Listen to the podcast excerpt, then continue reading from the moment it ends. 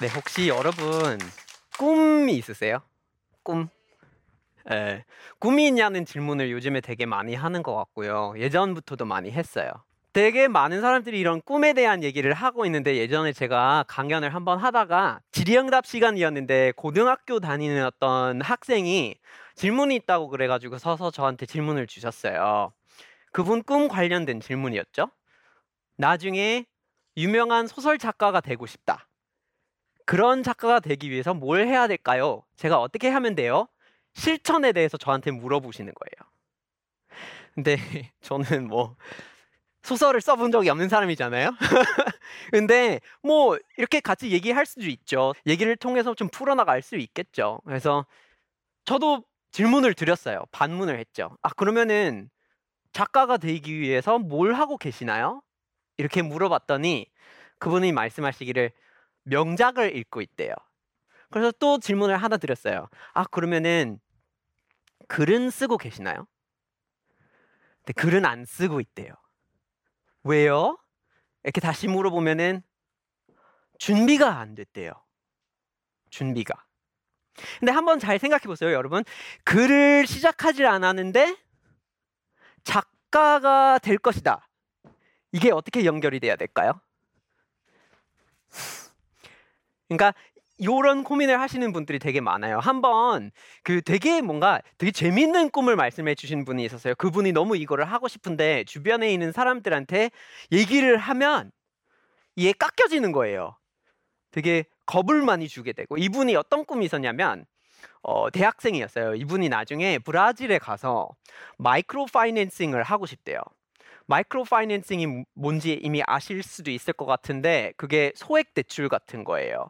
소액의 대출을 어, 자영업자들, 소상공인들한테 어, 작은 금액을 주면서 그거를 약간 이제 기업 대출로 사, 용해 가지고 경제에 기여하는 개념으로 새로운 약간 경제 개발의 그런 개념이었어요. 근데 이런 거를 본인이 브라질에서 해보고 싶대요. 그래서 이런 얘기를 주변에 있는 사람들한테 얘기를 했대요. 그런 걸 하고 싶대요. 근데 주변 사람들은 그렇게 얘기를 했대요. 아, 브라질? 그 치안 안 좋은 거잖아. 거기 왜 가요? 너 포르투갈어 할 줄 모르잖아. 아니, 금융 할 거면, 돈 관련된 거 할 거면 차라리 그 시간에 영어를 더 열심히 공부해가지고, 뉴욕이나 런던이나 싱가포르나 홍콩이나 그런 데 가는 게, 아니 뭐 중국어를 배워서 상해를 가든가, 아닌가요? 주변에서 이렇게 반응을 들었대요. 그래서 조금씩 조금씩 이 사람이 더 겁을 먹게 되고 어느 순간부터 아, 내 꿈 내가 생각을 하고 있었던 게 세상과 안 맞구나. 조금씩 스스로 가두어 버리는 식으로 이렇게 되어가는 거죠. 여러분들이 이제 꿈을 얘기하면 하고 싶은 일, 하고 싶은 거를 생각하고 있는데 한번 표현을 하면 주변에서 아 그거를 성사시키기 위해서 요런 공식 있어요. 라고 주변에서 이렇게 제안을 할 수도 있어요. 되게 많이 하죠. 뭐 성공한 사람들의 세 가지 법칙이라든가 아니면 뭐 부자가 되려면 뭐 요거 요거 요거 이렇게 책들이 많이 막 자기 개발서 섹션이 엄청 코너가 이렇게 되게 넓게 돼 있잖아요. 이런 공식들이 나쁘다고는 할 수 없는데 근데 나랑 맞느냐를 좀 따질 필요가 있는 것 같아요. 이런 공식을 무작정 그냥 맹목적으로 이거 맞는다고 얘기를 하니까 이걸 따라야겠다 이렇게 생각을 하다가는 어느 순간부터 본인이 행복을 찾을 수 있는 실, 실제로 그 범위가 확 줄어들 수도 있어요. 방법이 이거밖에 없어요라고 본인이 받아들이는 순간 박스에 갇히는 그런 결과가 생길 수가 있습니다. 우리 그 사촌 동생 두 명 있는데 작은 동생이 한 15살 아래에 있는 어, 친구인데 그 친구가 아기 때는 완전 아기 때 굉장히 비행기를 좋아했어요. 하늘 막 이렇게 날아가는 뭔가가 있었으면 쳐다보고 아 비행기 막 이렇게 외치고 막 너무 좋아했어요. 근데 이런 아이들 있죠. 뭔가 보면 너무 신기하고 너무 좋아하고 너무 흥이 나가지고 막 그거 그거 너무 하고 싶어요. 그죠? 네, 이런 아이들한테 우리가 한번 물어보면 아 꿈이 뭐예요? 이러면 이런 아이들이 그 질문을 받아들이고 답변을 해주는 것 중에 막 이런 식이 있어요. 꿈이 뭐예요? 나 비행기가 되고 싶어. 이럴 수도 있잖아요. 근데 우리가 그, 그 말을 듣고 그 아이한테 아, 너 비행기가 되고 싶어? 아, 기장이 되고 싶구나. 이런 식이죠. 예. 네. 그러면은 되게 어린 나이부터 아, 나 기장이 되고 싶어 이렇게 돼 버리는 거죠. 근데 그게 꿈이라고 생각을 하고 품고 산다고 생각을 해보세요. 그렇게 하게 되면은 뭐 언젠가 기장이 되려고 엄청 막 열심히 해가지고 언젠가 이걸 이룰 거야라는 그런 그런 거를 하게 되죠. 특히 한국에서는 뭔가 목표를 한번 삼으면 끝까지 강인하게 이루어겠어, 막 이런 거 생겨버리잖아요. 그래서 이게 이런 아이가 있다고 쳐요. 그러면 이 사람이 진짜 꿈이면 지금까지 완전히 몰두해가지고 모든 거를 여기에 투자를 해버리겠죠. 그게 그들이 말하는 꿈을 이루는 방법이라고 하잖아요. 그래서 이렇게 했는데 취업을 했는데 실제로 기장이 됐어요. 꿈을 이루었어요. 기장이 됐어요. 근데 기장이 되면 여러분이 어떤 일을 하게 되시나요? 비행기를 모는데 비행기를 어떻게 모는 걸까요? 어릴 때 하늘 쳐다보고 아 비행기가 되고 싶어 그렇게 자유롭게 하늘을 날아다니는 그런 거가 되고 싶어 이런 느낌인가요? 이게 한번 회사에 들어가시면은 그, 그 경로를 배정받으세요. 그죠? 그거를 매일매일 반복해서 같은 두 도시 사이에 왔다 갔다 왔다 갔다 왔다 갔다 하십니다. 그리고 만약에 그거 되게 멀, 먼다고 쳐요. 되게 멀어요. 그래서 뭐 뭐 어디 다른 나라에 가야 돼요. 근데 같은 숙소에 같은 사람들하고 같은 방식 이렇게 무한 반복을 하는 것처럼 그렇게 일을 하게 되십니다. 이런 식으로 일을 하고 있는데 그게 어릴 때 상상했던 느낌 그런 거 안 주어지는 순간이 한번 확 이렇게 느껴지면은 갑자기 그 꿈을 이루는 게 뭔가 되게 뭐지? 되게 허무하게 느껴져요. 내가 어디 가 있지? 뭐지 이거? 이런 느낌을 받으실 수가 있어요. 되게 많은 분들이 이 느낌을 받아요. 저도 받을 때도 있고요. 이게 굉장히 보편적인 거예요. 사실 피하기가 어려운 공식이에요. 이 일을 해야만 한다는 압박감도 남아돌고 다른 일을 시작하면 또 손해다라는 생각이 들기 시작하기도 하고 나 이건데 이건 내 정체성인데 이 기장이 아니면은 내가 뭔데 이런 되게 무거운 것들이 다 따라오는 거죠. 이게 이 질문부터 시작한다고 저는 생각을 해요. 꿈이 뭐예요? 여러분 꿈이 뭐예요? 이런 질문을 받으실 때 생각하는 단어들 그런 거 떠올려 보시면은 꿈이라는 단어가 있는 자리에 직함이 들어가는 경우가 굉장히 많아요. 직함이 아니어도 그런 약간 업계가 들어갈 수도 있는 거죠. 이런 질문을 어릴 때부터 물어보면서 그런 답이 나오길 기대, 기대하는 거죠. 그러길 바라는 거죠. 안 나오면 대신 정리를 해주고 다시 돌려주는 거죠. 그리고 이런 식으로도 물어봐요. 뭐가 되고 싶어요? 뭐가 되고 싶어요? 라는 질문 한번 한번 잘 생각해 보세요. 이 이 표현을 왜 쓰고 있을까요, 우리가? 뭐 하고 싶을까요? 막 이런 것도 아니고. 뭐 하고 싶어요? 하다하고 되다의 차이를 좀 생각해 보세요. 뭐가 되고 싶어요? 이게 이미 정해진 뭔가 중에 하나를 골라갖고 그걸 꿈으로 삼으세요라는 얘기가 돼버리는 거예요. 이 공식에 들어가지 않으면 본인이 생각하는 거를 이 박스에 맞춰서 그걸로 해라 이런 얘기가 돼버리는 거예요. 근데 그 박스가 과연 우리를 행복하게 해줄까요?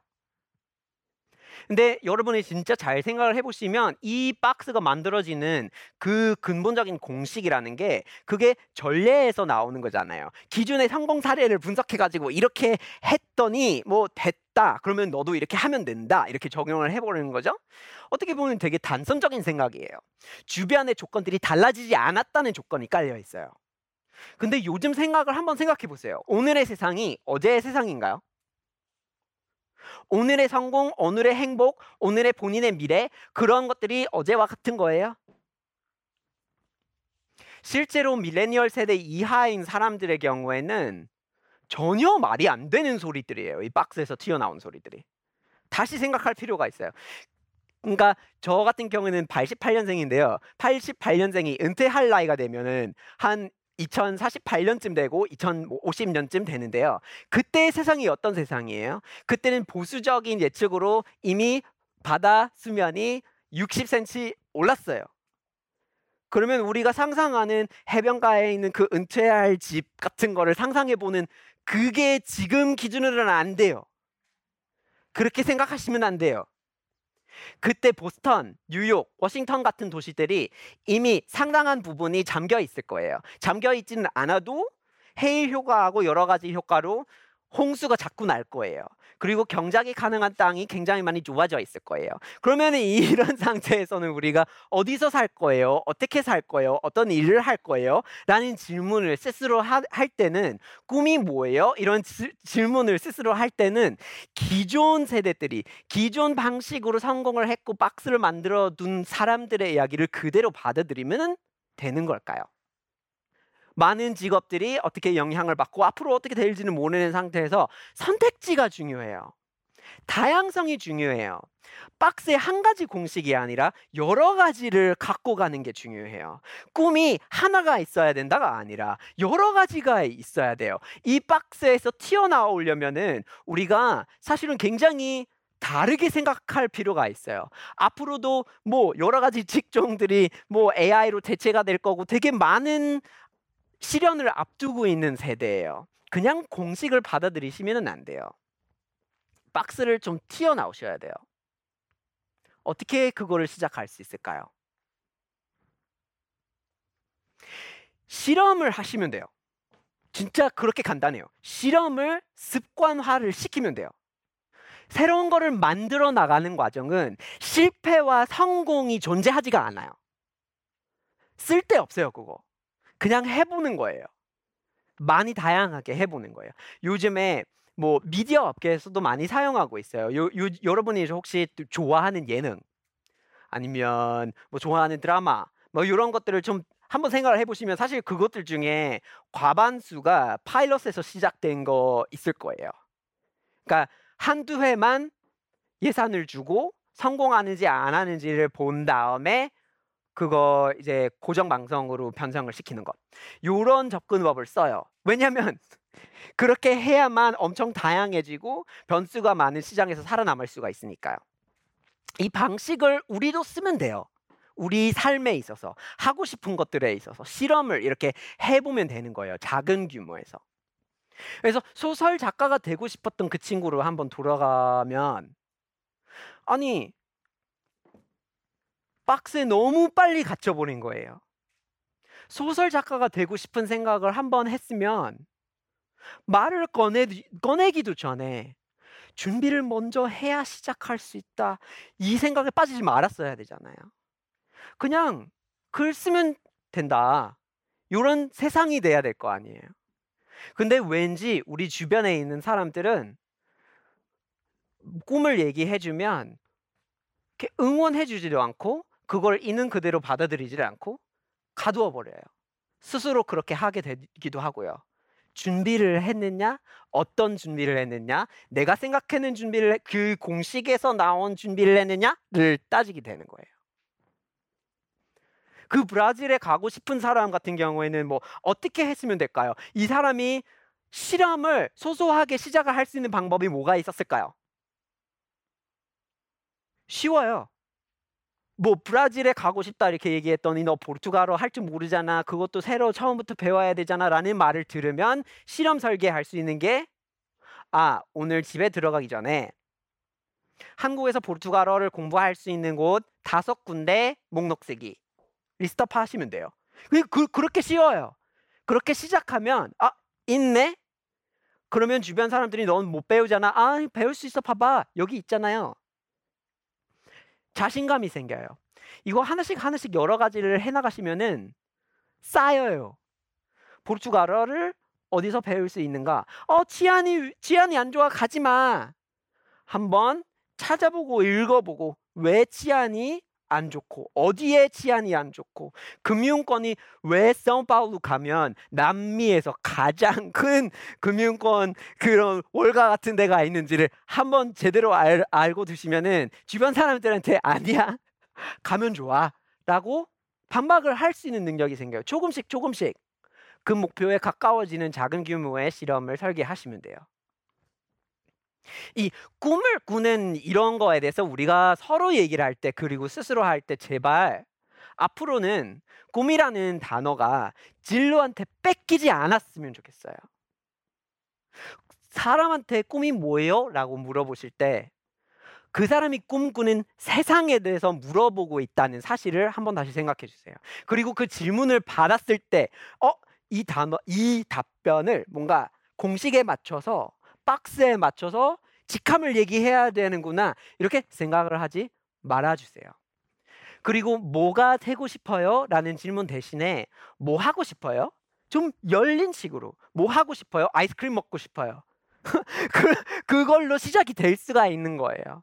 그런 거 하나하나 하면은 되게 많이 쌓이기 시작되고, 그리고 본인이 갖고 있는 플랜, 본인이 갖고 있는 그런 기장이 되는 것 같은 그런 것들을 갖고 있어도 나중에 힘들면 남는 게 많아요. 대안이 많아요. 그 어두운 곳에 가 있을 때 다시 꺼내가지고 새로 시작할 수 있는 뭔가 많은 거거든요. 이렇게 하려면은 본인의 관심사, 본인의 꿈, 하고 싶은 것, 그런 취미를 너무 쓸데없는 삽질이라고 생각하고 그러시면 안 돼요. 본인의 자산이에요. 앞으로 우리가 인류가 앞두고 있는 많은 시련을 극복하려면 다양해야 돼요. 한 가지만 하면 안 돼요. 다양한 문화가 생겨야 되고 나라에도 다양한 문화가 생겨야 되고 다랑, 다양한 사람이 있어야만 돼요. 하나만 하다가는 힘들어져요. 그래서 여러분이 갖고 있는 그때그때 떠올렸던 것. 아, 어젯밤에 생각하다가 잠들었던 거. 아, 그런 거 너무 해보고 싶은데. 그런 것들을 소소하게 조금 조금 실험을 갖고 시작하세요. 그렇게 하다가 언젠가는 하늘을 좀 날고 있지는 않아도 자유롭게 날고 있다는 느낌이 드실 수도 있을 것 같아요. 감사합니다.